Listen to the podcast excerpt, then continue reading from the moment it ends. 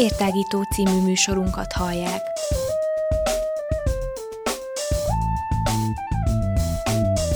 A Rádióér online hosszán tágítjuk a tudás erejét. Elmondjuk, mit gondolunk. Hadd folyjon! I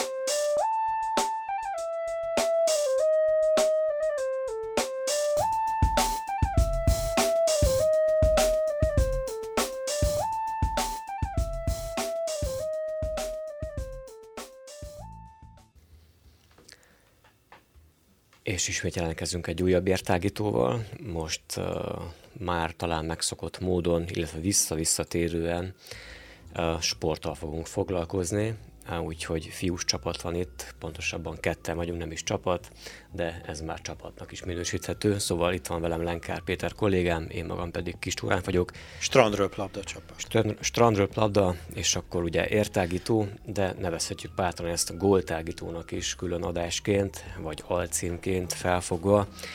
És ugye, ha már góltágító, akkor azt is elmondhatjuk, bevallhatjuk előre, hogy nyilván focival foglalkozunk ebben a közel egy órában.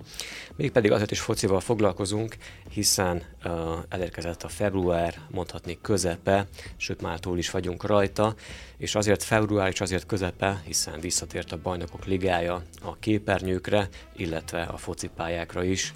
Úgyhogy mindenki nagyon-nagyon várta már szerintem ezt a legjobb 16 közötti mérleget, hogy merre felé fognak eldőlni a párharcok. Félig meddig okosabbak is vagyunk már egyrészt, de teljes egészében még azért nem tudhatjuk, mi lesz a végkifejlett, illetve a továbbítók sorsát sem tudjuk még konkrétan, de azért latolgatni lehet az esélyeket, hiszen egy-egy mérkőzést már lejátszottak, vagyis az odavágókat pontosabban. És hogyha már pontosabban, akkor mindenképpen február 12-e a pontos dátum, amikor is kettő mérkőzéssel nyílt meg, nyitották meg ugye ezt a februári BL dömping doping hajrá témát. Két mérkőzés volt, ugye egyik az az AS Róma FC Porto összecsapás, ugye a Rómában találkoztak a csapatok, valamint ugye a másik mérkőzésen hazai pályán fogadta a Manchester United a Paris Saint-Germain giga csapatát. Igen, és azon gondolkoztam itt, még, még beszélte, hogy ugye hát szinte a legerősebb csapatok jutottak a legjobb 16 közé, és ugye sokat vádolják az UEFA-t, hogy ha jól emlékszem, tavalytól kezdve a topligák első négy helyezettje automatikusan jut, juthat be a csoportkörbe. Eddig ugye úgy volt, hogy az első kettő vagy első három, és a negyedik kellett még egy selejtezőkört ö, ö, lebonyolítson. Most már második éve ez már nincs, tehát, és végül mégiscsak ők, ők jutnak idáig, de most ha őszintén belegondolunk, mi, mint ra, labdarúgást szeretők, mi most tényleg akarunk látni ilyen Apoel Nikóziákat, meg ö, Dinamo Kieveket, meg mit tudom én, Rosenborgokat itt most már az egyenes kiesésben. Én azt mondom, és válaszolok szerintem sokat magammal, hogy nem, mert Rómát akarunk, meg Párizst, meg Manchestert, meg Tottenhamet, meg Real Madridot, meg Barcelonát, és még sorolhatnám a sort. Szerintem aki tudja, hogy miről beszélünk, az tudja, hogy kik vannak itt ahogy Lóri mondta, Manchester United, Párizs és AS Roma Portóval kezdődött a, a nyolcad döntők odavágója. Ugye már beszéljünk akkor először a, a Manchester Párizsról. Ugye még az év elején latolgattunk már egy kört, de most már vannak eredményeink is. Ugye mikor kisorsolták ezt a két csapatot egymás ellen, picit, picit meg volt borulva a Párizs felé a mérleg ugyanis a Párizs otthon nincs túl sok kihívás a, a csapat előtt a francia bajnokságba. A Manchester meg a Mourinho korszak végéig hát nagyon, nagyon is döcögött a, mind a bajnokságban, mind a bajnokok ligájában. Hát pontosan nem is nagyon uh, zártak ugye jó őszt és telet sem lényegében a manchesteriek.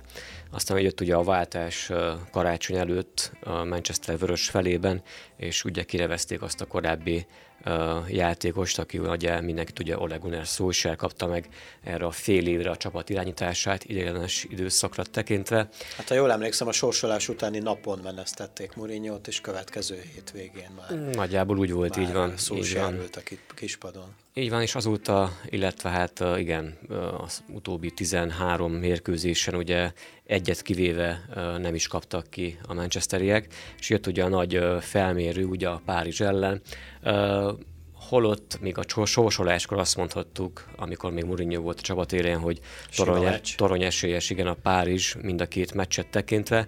Aztán kezdett azért a, a szurkoló tábor is, illetve hát maga a csapat is talán bízni abban, hogy mégiscsak van keresni valójuk a Párizs ellen. Ugye, amit te is mondtál, hogy az a Párizs, aki otthon nem talál legyőzőre és ellenfelekre, évek óta nyerje a bajnokságot, és évek óta arra gyúr már, hogy igazából a BL-t nyerje meg, úgyhogy láthatjuk is azt, hogy mi milyen klasszisokat tudtak azóta megvásárolni, vagy összevásárolni. Igaz, hogy a mérkőzés előtt három sérüléssel is uh, hátráltatta voltak a párizsiak, hiszen nem csak Neymar dőlt ki a sorban, hanem pont előtte pár nap a Cavani sérülés szenvedett egy bajnoki mérkőzésen, valamint, ha jól emlékszem, akkor Thomas Meunier volt még, aki a védelemből hullott ki erre a mérkőzésre, így hát talán még inkább úgy tűnt, hogy van esélye a Manchesternek ugye a Párizs ellen. Ez végül nem jött össze, és talán meglepő módon eléggé erőtlenül és, és bátortalanul lépett a Manchester pályára a Párizs ellen és a Párizs sem volt túlságosan toppon, de mégiscsak úgy jött ki a lépés, hogy a másik félőben két gólt szerezve a Párizs örülhetett a végén, ugye 2-0 lett a végeredménye. Mondjuk annyi volt még, hogy hát vár és videóbíró kapcsán is felmerülnek majd egyéb esetek is ugye a, a BL-nek a, ennek a szakaszában már, hogy azért egy-két kiáltás is talán dukált volna, bár kiáltás volt így is mondjuk a mérkőzés végén, hogy a Paul Pogbát kiáltották második sárgalappal, de hogy előtte azért lett volna a egy kiállítás, még az első félőben mondhatni, ki kell volna szórniuk Kimpembét, ha jól emlékszem, így van. Az első gól szerzőjét. Az első gól szerzőt, akinek nem is kell volna akkor már pályán lennie, na de hát nincsenek hák, meg hogyanok a, a fociban. Ez lett a végeredmény, tehát 0-2. Én megjegyezném, nem tudom, hogy láttad, de Cavani sérülését említetted, hogy az előző, és a Manchester elleni mérkőzés előtti bajnokként megsérült. Aki nem látta, azoknak mondjuk el, hogy egy 11-es lövése közbe meghúzódott a lába, vagy elszakadt Há, tudom, valami. talán a derekánál történt oh, valami. Még jobb. Ö, és állítólag volt már ilyen problémája, és akkor is szintén 11-es lövés közben. Úgy látszik cavani oda kell figyelnie, hogy milyen, milyen erőt milyen erővel rúgja meg a labdát, mert saját magától is megsérül, vagy egyszerűen a labdá, labdával való kont- kontaktusától is. Én is úgy láttam a mérkőzést, hogy a, hogy a Manchester se hitte el, hogy, hogy van itt nekik keresni valójuk, nagyon megilletődötten fociztak, és igazából, ahogy te is mondtad, a, a Párizs se volt a csúcson, viszont észrevették, hogy, hogy van itt némi keresni valójuk, és ezt tökéletesen ki is használták ha, ha itt megböngészük egy picit a statisztikát, tulajdonképpen mindenben, mindenben a Párizs felé billen a mérleg. Valószínűleg, hogyha az a kiállítás megtörtént volna még a mérkőzés első fél idejében, akkor most egy másik eredményről beszélhetünk, de ahogy te is mondtad, itt nincsenek hak, meg, meg hogyhák, ennyi a végeredmény. Amúgy én szoktam hangoztatni, hogy én a Párizst nem szimpatizálom, nem tartom egy, egy igazi klasszikus csapatnak, és láttuk ugyebár az elmúlt két évben, hogy, hogy ugyebár ha jól emlékszem, két éve volt a Barcelonával, amikor 4-0-ra nyertek ellenük hazai pályán, és mégis kiestek. Tavaly ugye a címvédő és későbbi bajnok Real Madrid pakolta őket úgy ki, hogy igazából nem volt esélyük. Én nem mondom azt, hogy a, hogy a Manchester tud 3-0-ra nyerni Párizsba, de ebből a Párizsból se bár lehet elfogult hát vagyok. Akkor mondjuk gyernek egy három egy nekem az is jó. Igen. De hát mindenképpen mondjuk el is vesztették Pogba ugye Pogbát például, és ugye ezen a meccsen még meg is sérült két játékossal Manchesternek még az első félidő végén, tehát két kényszerű csere is történt. Lingard, ugye? Lingard és Marcial is kidőlt a sorból, Marcial. és úgy néz ki, hogy nem is tudnak majd, vagy nem is biztos, hogy felépülnek a visszavágói, úgyhogy mindenképpen uh, kevesebb eséllyel léphetnek így is pályára a manchesteriek, de hát bizakodni mindig lehet, illetve hát a fociban ugye tudjuk, hogy Hát ezen a szinten lehetetlen. úgy gondolom, hogy bármi előfordulhat, bár ha realista akarok lenni, akkor azt mondom, hogy valószínűleg a Párizs fog tovább jutni, de erről majd még azt hiszem, hogy ejtünk pár szót. Meglátjuk, mit hoz még majd az a második meccs, de mindenképpen beszélünk el egy másik meccsről is, ugye, ami a másik mérkőzés volt ezen a napon, amikor is az AS Róma fogadta az FC Porto együttesít csapatát, ugye Rómában. Talán ez az a párharc az összes közül, amelyik talán mondhatné úgymond a leggyengébb párharc, ugye nem persze nem akarjuk degradálni a csapatokat, de talán ez az egyetlen olyan párharc, amelyik nem igazi sztárcsapat neveként merül fel számunkra.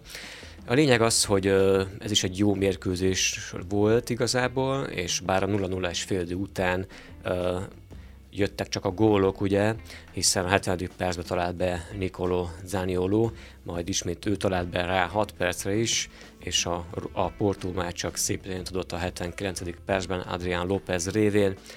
Úgyhogy itt sincs még talán teljesen eldőlve minden, hiszen azért tudjuk, hogy a Porto képes lehet egy jó fordításra a másik mérkőzésen is, ugye hát hazai pályán a Dragao stadionban, ahol szintén valószínűleg nagyon komoly hangulat lesz, mint hogy az a római meccsen is komoly hangulat volt a stadionban nem sztárcsapatok, tényleg igazad van, viszont meghatározó klubcsapatai az európai futballporonnak. Picit lespórolták az első félidőt, tehát igazából mondhatjuk azt, hogy nem történt semmi az első félidőben, mert se sárgalap, se semmit nem jeleznek itt a statisztikák. Érdekes módon a Porto birtokolta többet a labdát, de viszont a, viszont a Róma lőtt többet kapura, és hát egyel több gólt is rúgtak azt hiszem az a, az a 70 79. percben kapott gól az, az egy picit meginoktatta a Rómát, azt hiszem a 2-0-nak jobban örültek volna. Ez az idegenben rúgott gól én úgy gondolom, hogy sokat fog számítani a, a, a visszavágón, és én azt mondom, hogy a Porto le fogja dolgozni azt az egy gólos hátrányát hazai pályán. Igen, úgyhogy azért itt is lesznek még érdekességek a visszavágón, aztán majd kíváncsian várjuk, hogy még a vár kap-e majd szerepet ezeken a visszavágókon, vagy nem, de hát ugye, ugye beszéltünk már a várról, a vár rendszerről, a videóbíróról, és hát mondjuk ezen a mérkőzésen is voltak vár használatra méltatott dolgok. Váró helyzetek. Váró helyzetek, mint ugye a Manchester-Párizs meccsen is azért volt vár téma, de kiemelten beszélhetünk arról a későbbiekben, hogy a vár bevezetésével milyen dolgok történtek még a következő meccsnapokon.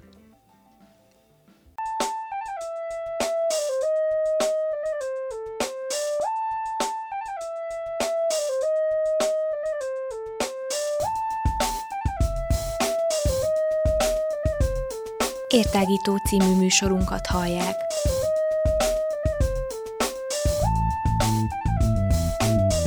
A Rádióér online hosszán tágítjuk a tudás erejét. Elmondjuk, mit gondolunk. Hadd folyjon!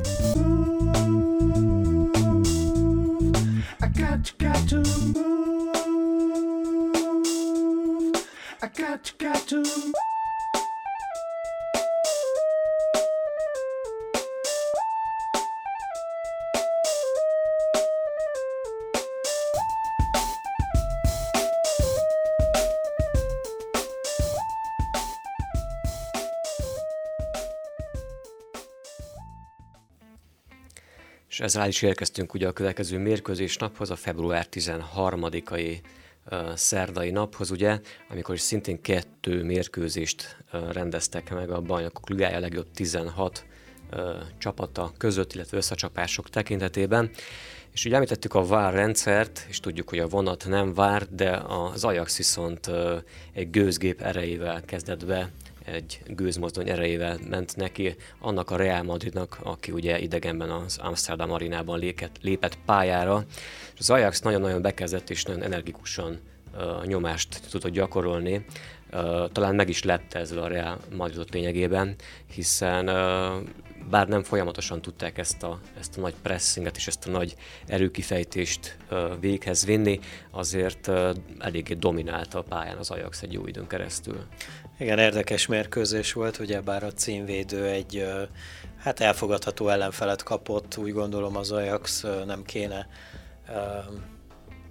megállt parancsoljon a Real Madridnak.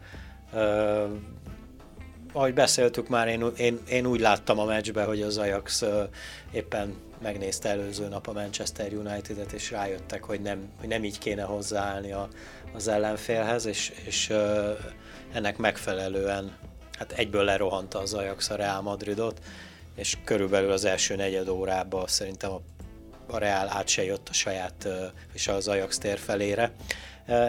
Ennek, ennek ellenére aztán kiegyenlítődött a játék, és itt nézem a statisztikákat, hogy a végén, a végén már ugyanannyi volt például a százalék a labdabirtoklásnál, és a végén a Reálnak volt egyel több kapura lövése, úgyhogy elég felemásra sikeredett ez a mérkőzés.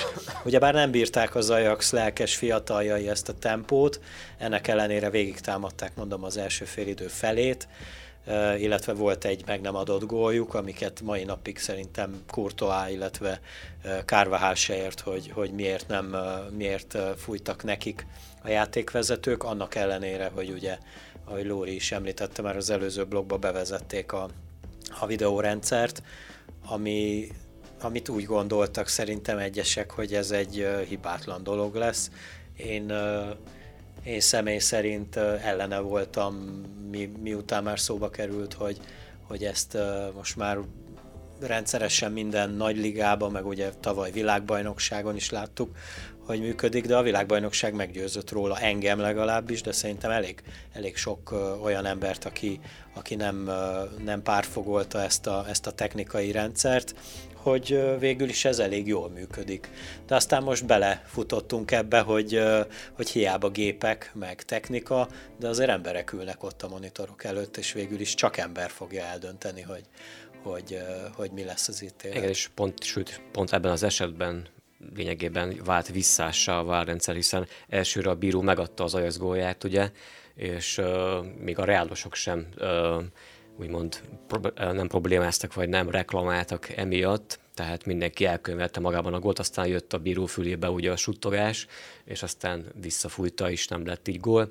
Ennek ellenére ugye, tehát vezetés szerzett a Real, majd egyenlíteni tudott az Ajax, és később pedig ismét csak a Real tudott örülni, hiszen a 87. percben Marco Asensio megszerezte a győztes gólt is a Real számára, így aztán kettő egyet a végeredmény, és hát hogyha azt mondtuk ugye az előző mérkőzések kapcsán, hogy nincsenek még teljesen lejátszva, én azért már azt érzem, hogy itt nem hiszem, hogy az Ajaxnak már lesz különösebb esélye majd Madridban a visszavágón. Hát ha lesz, akkor az óriási meglepetés lesz. Én, én is bízom abban, vagyis hát igen, most aki nem tudja rólam, én Real Madrid szurkoló vagyok, úgyhogy én azért nyilatkozok itt, tehát nem tudok uh, úgy beszélni egy Real Madrid meccsről, hogy független legyek, ezt, ezt most kérek elnézést mindenkitől, aki, aki ezzel nem ért egyet, szóval én is úgy gondolom, hogy a Real valahogy, ha négy kézláb is, de lehozzák azt a hazai meccset majd két hét múlva.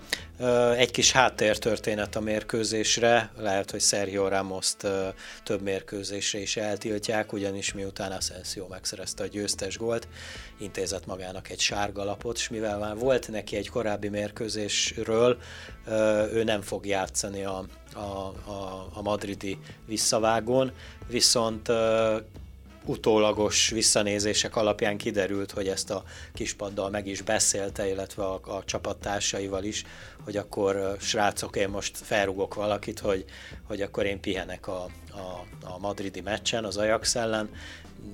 Erre felfigyelt az UEFA is, és, és lehet, hogy több meccses eltiltást is kap Sergio Ramos. Hát végül is igen, akkor mondjuk ez kimeríti a sportszerűtlenség faktorát, és ugye most már azt is büntetik a fociban a mai világban, hogy a sportszerűtlen valaki mondjuk akár viselkedésben, és akár pályán kívül, tehát mondjuk egy kispad felé irányuló dolog, vagy akár egy kispad felől a pálya felé irányuló dologról legyen szó, mindenképpen érdekes, és akkor azt hiszem, hogy talán ez érthető is valamilyen szinten, hogyha megtörténik az eltiltása aztán meglátjuk, mi lesz még a jövőben. Ugye a másik mérkőzés ezen a napon a Tottenham Hotspur Borussia Dortmund összecsapás volt. Ez az egyik a három angol-német párharcból, amelyiket igazán várhattunk szerintem, hiszen mind a két csapat uh, uh, egészen szépen intézkedik a saját hazai bajnokságában, és uh, mind a két csapat azért eléggé totális futballt játszik, és gyors, pressinges futballt játszik úgyhogy kíváncsiak voltunk arra, hogy itt mi fog történni, és ami történt, az az volt, hogy az első féldőben egy 0-0 lett a, a féldő végeredménye, hogy aztán majd rögtön a szünet után lényegében a Tatanem beköszönjön egy Heung Min Song góllal, ez a 47. percben történt konkrétan, és aztán pedig Ugye a 83. percig a felek focizgattak tovább. Amúgy ezen kívül eléggé kiegyenlített volt a mérkőzés, hiszen ha megnézzük a statisztikát, akkor azt is láthatjuk, hogy 52 és 48 százalék volt ugye a sorrendet tekintve a labdabirtoklás a csapatoknál. Nálam 55-45-öt ír, de... Nálam 52-48, amit találtam de az is hozzávetőlegesen ott van, illetve a kaprolövések is 5-5, amit nálam még legalábbis mondjuk a, a shots of target, tehát hogy a kaput el nem talál, vagy kapu felé tartó lövések mondjuk a, az, ha jól látom, Tottenhamnek kedvezett inkább, de mindenképpen az 5-5 nem indukálja magában ezt a végső 3 0 eredményt, hiszen ennyi lett a meccsnek a vége, és ez kicsit meglepő, kicsit nem meglepő, de mondjuk a Tottenham erejét mutatja azért a hazai pálya is, ugye hát a Wembley-ben játszották, és a 80. percben szerezte a harmadik gólt Fernando Lorente, hiszen ugye, mint tudjuk, Harry Kane sérült, és még sérült is lesz, még a visszavágót sem tudja majd vállalni, úgyhogy mindenképpen erős hát hátrány volt ez Harry Kane hiánya a Tottenham számára, de így is pont emiatt talán nagy eredmény az, hogy 3-0-tól győzni a Tottenham. Viszont lehet, hogy nincs még lejátszva az egész párharc? Hát pont azért mosolygok itt az orrom alatt, meg azt mondod, hogy hazai pályán, ami igazából nem is hazai pálya, mert ugye... Itt Angliára gondolva Hát jó, pálya. igen, igen, értettem én, csak hogy ugye bár a Tottenham stadionját jelenleg is építik, ezért most már elég hosszú ideje a Wembley-be játszák a hazai mérkőzéseket. Um, igen, ahogy mondtad, elég sima lett ez a mérkőzés, bár ők is megspórolták az első félidőt, mint a Porto, vagy a Róma-Porto meccsen. Uh, talán drasztikus ez a 3-0. Én úgy gondolom, én nagyon meglepődtem, uh, nem néztem ezt a mérkőzést, mert a Real meccset néztem, de nagyon megdöbbentem, mikor megnéztem a végeredményt. Igazából ez is benne volt a lehetőségekbe, tehát hogy valamelyik nagyon elüti a másikat, mivel hazai pálya, ezért inkább a Tottenham, de én, de én totálisan el tudom képzelni, hogy a visszavágón pedig ö, ö, fordított arányba ugyanennyi lesz a mér, ö, az eredmény. Igen, csak annak a veszély akkor már megvan viszont, hogyha a Tottenham rúg egy gólt idegenben, ugye, akkor már talán borulhat a Billy, hogyha szabad így fogalmazni, de hát mindenképpen egy jó kis visszavágóra lehet számítani szerintem, tehát a Dortmund nem fogja magát hagyni, úgyhogy totál foci szerintem várható a Dortmundi meccsen is majd. Annyit még hozzáfűznék, hogy mikor Harry Kane megsérült, nem emlékszem pontosan, hogy mikor, de akkor elég sokat cikkeztek, hogy valószínűleg akkor ugye a Tottenham a harmadik helyen eléggé beragadt ott az első kettő után, illetve a negyedik helyezett meg szintén van egy kis szünet, szóval ők nagyon beragadtak a harmadik helyre, és ugye ne felejtsük el, hogy tavaly is úgy estek ki a Juventus ellenében, hogy a, hogy a két mérkőzés alapján a Juventus körülbelül egy 15 percet focizott a 180 perc alatt, Torinóba 2-0-ról álltak fel két Harry Kane góllal, otthon vezettek, és onnan fordított a Juventus, úgyhogy, úgyhogy Harry Kane sokat beletesz a Tottenhambe, úgyhogy ezért is plusz meglepő ez a 3-0-ás sima győzelem.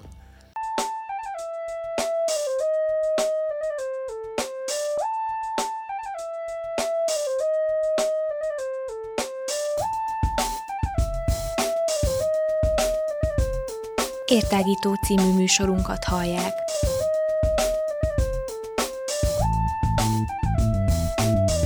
A Rádióér online hosszán tágítjuk a tudás erejét. Elmondjuk, mit gondolunk. Hadd folyjon!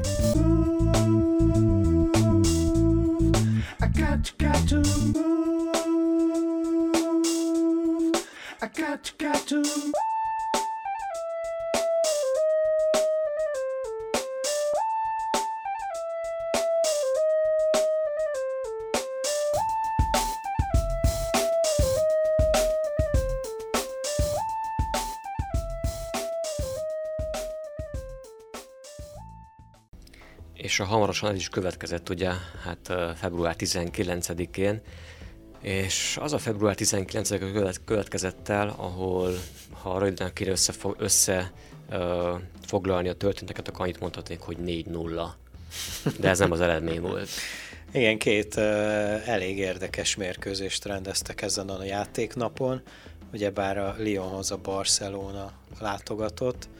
Barcelonát idén is természetesen besorolják a végső győztesek közé, illetve ott volt egy másik angol-német párharc, a Liverpool-Bayern München, de ahogy Lóri elárulta egy picit ilyen idézőjelesen, vagy picit uh, rejtvényesen, nem esett gól a játéknapon, én nem is emlékszem, mikor volt utoljára ilyen hogy egy bajnokok ligája játéknapon, még ha csak két meccset is rendeznek, hogy ne essen egy gól se. Hát még megértettem volna azt mondjuk, hogyha a 12-i Manchester, Párizson és Róma, Porto nem esnek gólok, de hogy egy Liverpool, Bayern München, Barcelona és még azért a Lyon is uh, tudjuk jól, hogy azért hát a csoportban láttuk, jól hogy játszanak ilyen és képesek sok gólt rugni. Kettő-kettő, meg három-hármas meccseket játszottak, tehát uh, mindenki azt hitte, hogy itt is fognak potyogni a gólok. És ugye a Liverpoolról, Bayern München és Barszáról tudjuk is, hogy azért szórják a gólokat a hazai bajnokságokban is, szóval nagyon-nagyon meglepő volt, amikor végeredményekként elkönyvelhettünk két 0-0-át ezeken a remek mérkőzéseken.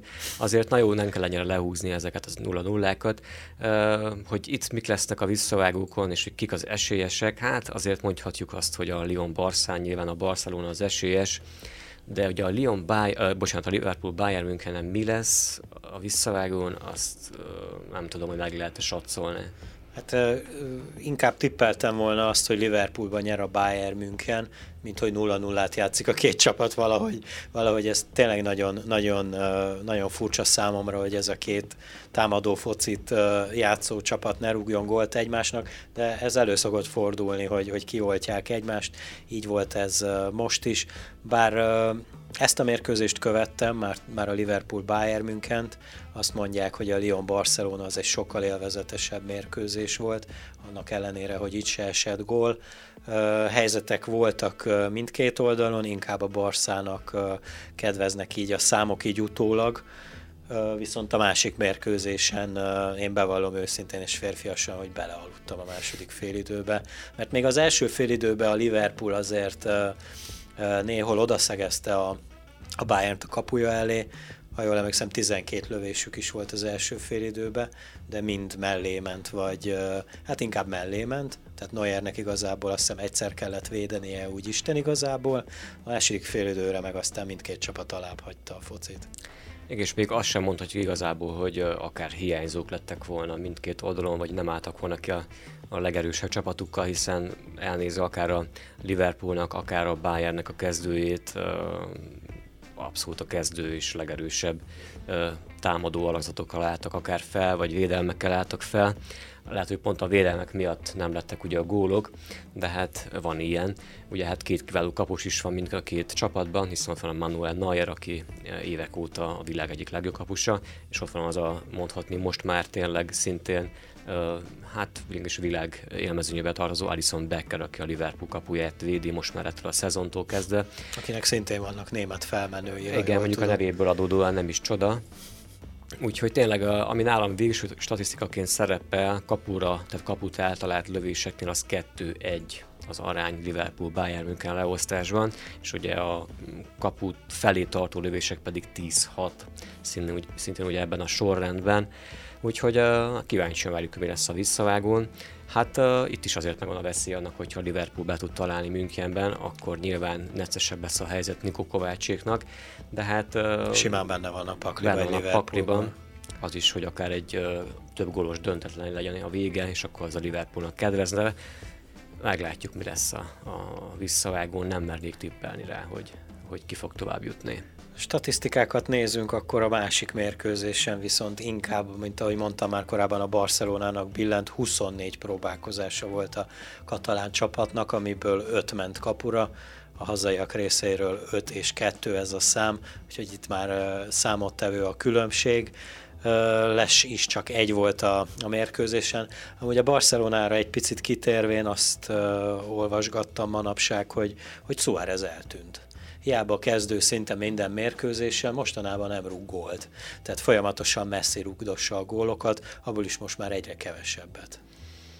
Lehet, hogy alkotói válságban van a Barca első triója, ugye? Hát ott van még Dembele is mellettük, aki hát talán még nem tudott teljesen uh, beilleszkedni, vagy nem tudta még letenni a, a kéznyomát, vagy lábnyomát, lábnyomát, pontosabban ugye az ellenfelek kapuja előtt. Meg ez a fognyomát. Szóval ez a fognyomát, igen, igen. Szóval vannak itt különféle nyomok, amelyeket talán a Barca majd nyomatékosítani tud jobban a visszavágon a Lyon ellenében.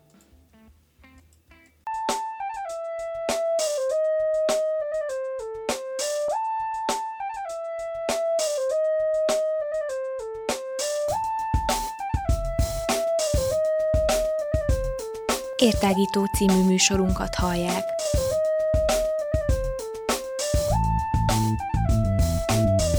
A Rádióér online hosszán tágítjuk a tudás erejét. Elmondjuk, mit gondolunk. Hadd folyjon!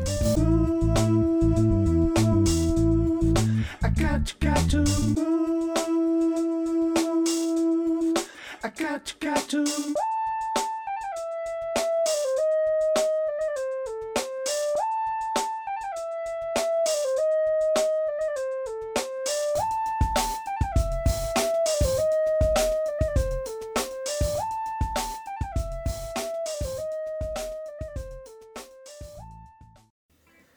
Szóval akkor a nyomokban a fotbalt is tartalmazó 0 0 mérkőzések után elérkeztünk a február 20-i játéknaphoz, amely azért uh, ígérgetett egy-két jó dolgot számunkra, hiszen uh, reméltük is legalább, hogy lesznek itt gólok ezen a meccsnapon.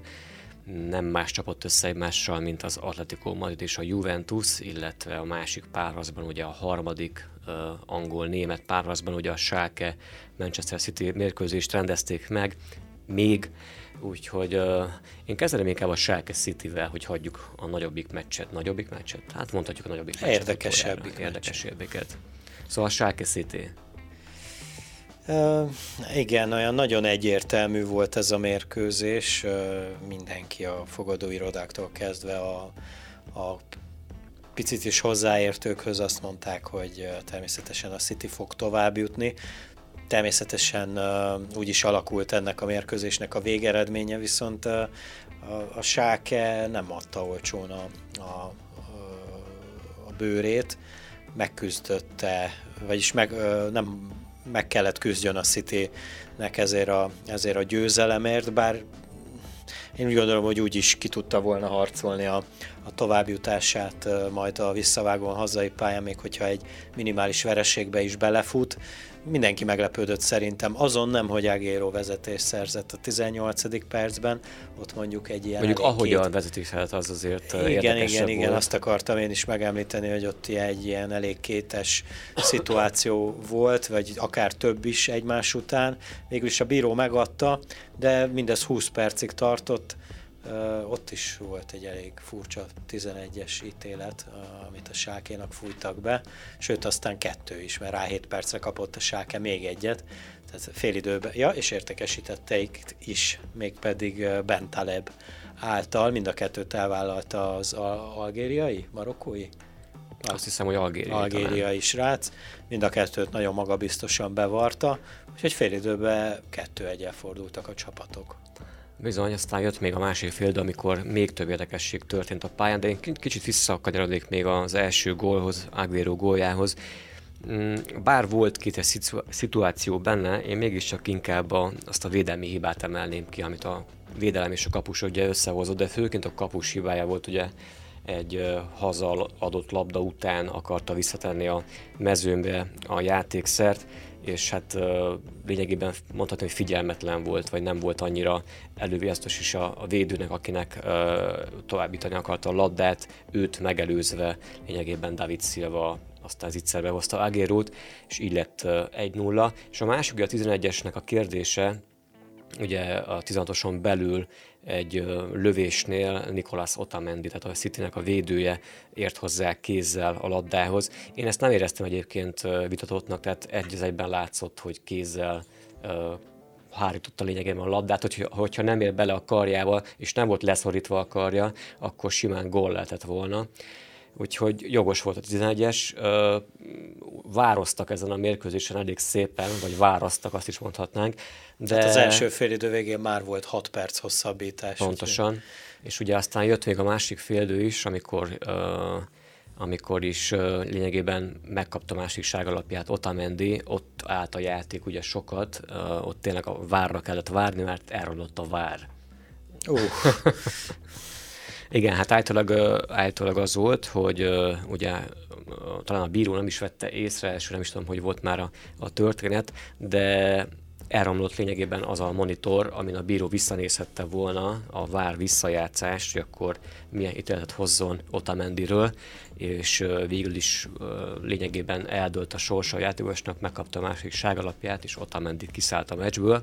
És így aztán, mindenki azt hitte, gondolom, így hogy aztán igen, ez így... és ez kettő egyes állásnak ugye a Sáke javára, így aztán valószínűleg igen, mindenki gondolhatta, és talán ugye a Sáke szurkolói reménykedhettek is benne, hogy most már akkor sikerül megnyerni ezt a meccset, ami viszont nem így lett, hiszen emberhátrányban is sikerült a Citynek fordítania. A 85. percben az a Leroy Sané talált be, és egyenlített, aki ugye korábban a Sáke játékosa volt. Tényleg. Ez, Így van. Igen, igen. Aztán pedig a 90. percben, tehát már majdnem a hosszabbítás ideje alatt ugye jött a harmadik City gól, amikor is a válogatott Raheem Sterling talált be, így alakult ki a végeredmény a 3-2, ami mondhatni azt is, hogy szerintem hát hogyha eddig nem gondoltuk volna, hogy előtt a, vissza, a továbbítás, akkor ezek után szerintem mindenképpen. Hát valószínűleg felmossák még majd a padlót City of Manchester Stadiumba három hét múlva a sákéval, aztán, aztán majd mindenki megmondja, hogy hát én megmondtam, és mindenki el fogja felejteni, hogy nem volt az olyan sima mérkőzés az első. És hogyha már vár, még csak annyit a várról, hogy ezen a mérkőzésen talán a legtöbbet használva ö, használták ugye a VAR rendszert, minden mérkőzést figyelembe véve a lejátszottak közül, úgyhogy tényleg ö, nem csak, hogy áramlott egy után a VAR rendszer. És akkor volt ugye egy másik meccsünk is még ezen a napon, még pedig az Atletico Madrid Juventus. Hát itt is volt vár. uh, igen, elővették egy, egy párszor itt is a játékvezetők, ugyanis uh, mint ahogy azt lehetett uh, várni, vagy számítani rá, hogy ez azért egy elég kiélezett mérkőzés lesz. Ugye mind a két csapatot úgy ismerjük, aki nem szokott gólt kapni, vagy inkább a, inkább a védelemre fekteti a hangsúlyt, de hát az egyiknél ugye van egy Cristiano Ronaldo, meg egy Dybala, meg egy Mandzukic, a másiknál meg ugye van egy Griezmann, van egy Diego Costa. Costa, most majdnem Lópezt mondtam, tudtam, hogy nem López, akkor, is, akkor azt hiszed, hogy azért itt mégiscsak lesznek gólok. Helyzetek voltak, és a mérkőzés előtt itt is a, a vendégcsapat számított inkább ugyebár favoritnak, a Juventus-t is sokan a, a végső győzelemre is esélyesnek tartják. Természetesen hozzájárul ehhez ahhoz, az, hogy Cristiano Ronaldo a tavaly nyáron áttette a székhelyét Torinóba, úgyhogy és ahol általában ő megfordulott bajnokok ligáják csattannak össze-vissza.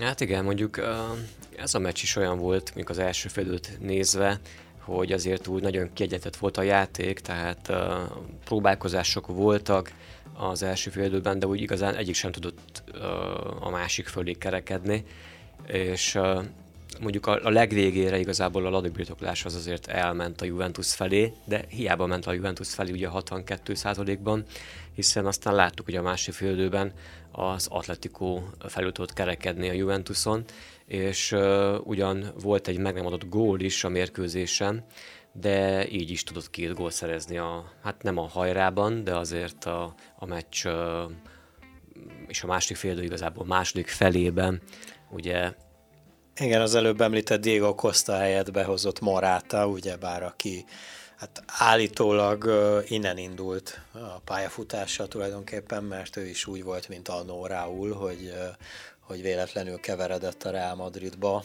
de előtte még az Atletico nevelése volt. Na így volt ő is, aztán most valahogy végig csak visszasodorta az élet ebbe a klubba. Szóval neki volt az a, az a gólya, amit Lóri említett, amit nem adtak meg. Hát elég, elég szépen ellökte maga mellől Kielinit, és azután helyezte a labdát a kapuba. Ezt még ugye nem adták meg, de utána, utána jött a, jöttek a védők, ha már a csatárok nem tudtak gólt rugni. 78. percben Jimenez pakolta be a labdát uh, Csesni mellett, utána pedig nem is sokkal rá, ha jól számolom, 5 perc múlva pedig Diego Godin érkezett, és uh, mondjak egy poént, Cristiano Ronaldo mellől rúgta be a labdát, Cristiano Ronaldo nagyon csúnyán nézett rá, miután hát nem cseleztek ki, de volt egy olyan testmozdulata, ami, ami picit megzavarta a portugál klasszist, és mellette helyezte a labdát a hálóba. Nagyon nem szerette Ronaldo szerintem Godint most az este. És a másik, ami érdekes még benne, ugye mind a kettő védő uruguayi, tehát az uruguayi védő, belső védőpárosa megverte a Juventus. Uruguayi védelem Juventus 2-0. Így van. Úgyhogy ez is egy jó kis meccs volt végeredménye betekintve.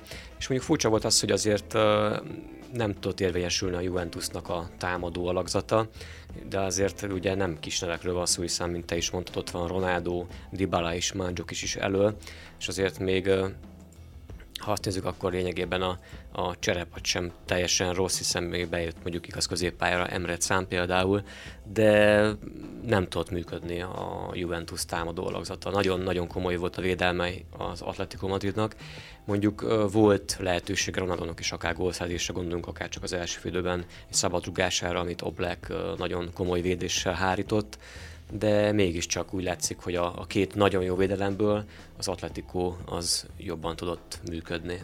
Az Juventusszal is körülbelül ugyanaz a probléma, mint a Paris Saint-Germain-nel, hogy a hazai bajnokságban igazából nincs ellenfele, és mikor belefut egy, egy nagyobb névbe, lásd ugye, még emlékezünk vissza a csoportkörre, attól a Manchestertől is vereséget szenvedett, amelyik akkor aztán tényleg nem volt a toppon, de azért mégiscsak egy Manchester United. Most meg itt van ez az Atletico Madrid, aki hát második a hazája bajnokságába, de láttuk, hogy, hogy a múltkor a Reál ellen például, ami, ami mondjuk egy komoly összecsapás volt, akkor meg nem nagyon muzsikált a csapat.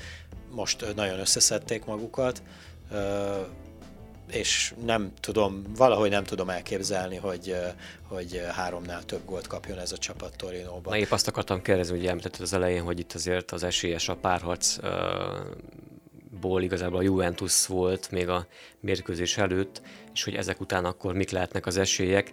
Ugye tudjuk azt, hogy az Atletico nagyon jó védekezik, úgyhogy idegenben is valószínűleg erre fogják helyezni a hangsúlyt, és maximum kontrázni fognak megpróbálni majd a Juve ellen. A Juvénak viszont muszáj lesz ugye támadnia, tehát a kontra lehetőség pedig adottabb lesz az Atletico számára, ezért mondjuk egy gyors uh, Griezmann, egy gyors Diego Kostával, vagy Morátával lehet, hogy területek nyílnak majd az Atletico előtt. Há, ugye már említettem az adás korábbi részében a tavaly a, a Tottenham elleni párharcát a Juventusnak, ahol rossz helyzetből kezdték a londoni visszavágót, szóval a Juventus egy dörzsölt csapat.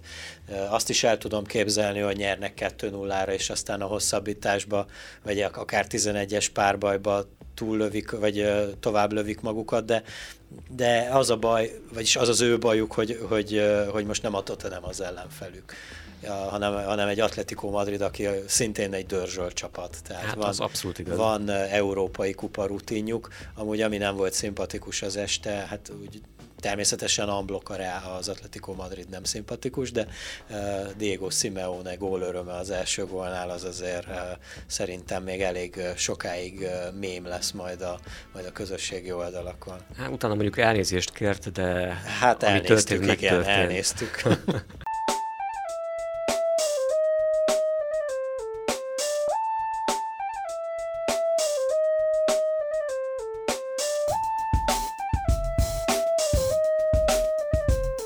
Értágító című műsorunkat hallják.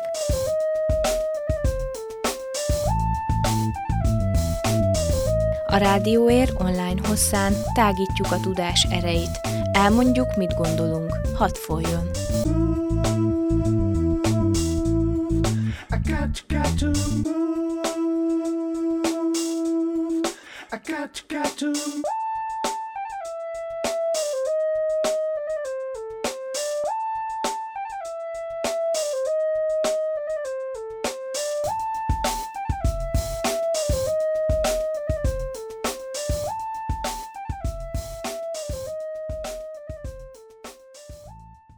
Szerintem egyet trillázunk ki végig még az elejétől a végéig a párharcokat elnézve, illetve mondhatnám azt is, hogy akkor kicsit tippeljünk arra nézve a trillázás közben, hogy kiket látunk mi akár továbbjutóként kezdünk akkor a 12. dátumtól. Hát ugye ez a Manchester-Párizs, vagyis hát akkor Párizs-Manchester lesz majd a visszavágó. Öm, többször mondom, hogy nem szimpatikus a Párizs, de mégiscsak a, a, a felé hajlok, hogy maradván a realitásnál, én úgy gondolom, hogy most, hogy most szervezettebb egy picit a Párizs, mint a Manchester United, úgyhogy, úgyhogy három a Párizsi igazság, úgyhogy most tovább mennek. Én is Párizsra tippelnék ebben a párharcban, és a másik meccs ugye a Róma-Porto. Itt ugye említve volt az, hogy a Porto azért hazai pályán talán meglepheti így még a Rómát, de én mégis úgy látom valahol, hogy a Róma talán ö, jobban szervezett, és hát ö, szervezettebb, és ugye nem beszélve arról, hogy olasz csapatról van szó, tehát Pont ez jutott nekem is a eszembe. bekkelés az pedig ö, talán az ő találmányok is egyben valahol. ők találták ki. Még, tehát valahogy én a Rómát érzem továbbítónak itt ebben a párharcban. Hmm, normális esetben én is ezt mondanám, de az a, még egyszer mondom, az a, az a gól, az a gól fog számítani. Meglátjuk. Az én tippem Róma. A másik két meccs ugye 13-áról, hát itt már mondtuk azért, hogy a Reált tekintjük továbbítónak az Ajax ellenében, és valószínűleg így is fog történni, ha csak valami óriási meglepetés nem történik majd a Bernabeu-ban, majd kiderül egyébként, de az én tippem amúgy akkor Reál. Hát a meccs előtt ugye... De meg tudom, hogy úgyis Reált mondasz. Szóba, persze, hogy Reált fogok mondani, ha kikaptak volna 3-0-ra, akkor is Reált fog, mondtam volna. Szóval hogy sokan mondták, hogy, hogy, hát a, hogy a Reál kikapott a CSK-tól 3-0-ra a hazai pályán, de hát ezt mindenki tudja, hogy ez száz évente egyszer történik meg, és most voltunk túl rajta. Jó, akkor a másik mérkőzés a Tottenham Dortmund, ugye a visszavágó Dortmund Tottenham lesz. Mm. Én úgy gondolom, hogy mégiscsak a Tottenhamet tartom esélyesebbnek a továbbításra, azért egy 3-0 csak 3-0. Igen, beszéltük itt a, a felvétel szünetében, hogy uh, simán benne van a, a szintén 3-0, és már látom, a, hogy uh, ahogy eh, Paco Alcacerék elkezdik támadni a, a, a londoni kaput már az első perctől, de természetesen hát itt van előttünk 3-0, na náhogy a Tottenham fog tovább menni. Kiderül. És akkor jönnek a 0-0-es mérkőzések, amelyeket ugye meg kéne tippelni. Hát mondjuk itt, amit mondtunk már korábban, hogy a Barszát azért satszolnánk továbbításra mindenképpen. De ugye a másik párharcon mi fog történni? Fú, az egy nagyon jó kérdés. Bayern München vagy Liverpool? Hát ne, mo, nem győzött meg egyik csapat se, tehát egyikre se tudom azt mondani, hogy, hogy jobb volt vagy rosszabb volt. Liverpool. Hmm, én is Liverpool-a tippelnék, de csak azért, mert akkor inkább angol foci. Bár a Liverpoolt én sem szeretem, ugye, hát én meg Manchester szurkoló vagyok, no de akkor van még ugye két párharcunk. Atletico Madrid vagy Juventus? Atletico Madrid. Juventus. Azt a minden. Sáke vagy City? Hát jó, hát ezt megbeszéltük el, ki is fejtettem, hogy ott, hogy ott lehet, hogy gól, gólrekord lesz majd a visszavágás. Meglátjuk, mondjuk egy 6-1 vagy hasonlót lehet tudni képzelni, mondjuk a City javára. Ja, azt hittem ez... a sáké. Érdekes lenne. Érdekes lenne.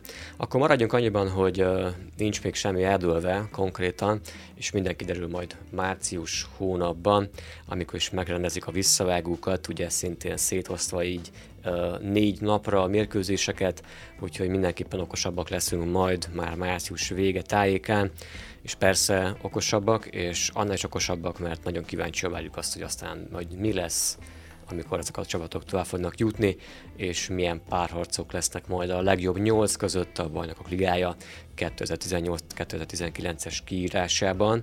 De addig is kövessetek bennünket YouTube csatornánkon, kövessetek bennünket Facebook oldalunkon, kövessetek bennünket az Anchor applikáció segítségével, akár telefonon, akár autózás közben, és kövessetek bennünket az érhangja.ru per rádió oldalon is. És akkor mindenkinek szép góltágító estéket márciusban is. Sziasztok! Sziasztok!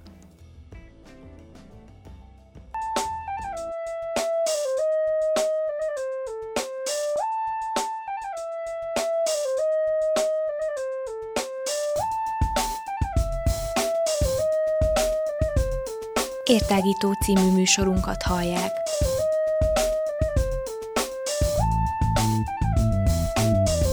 Rádióér online hosszán tágítjuk a tudás erejét.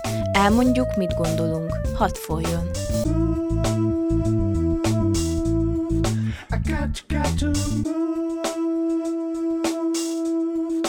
Got, to got to move.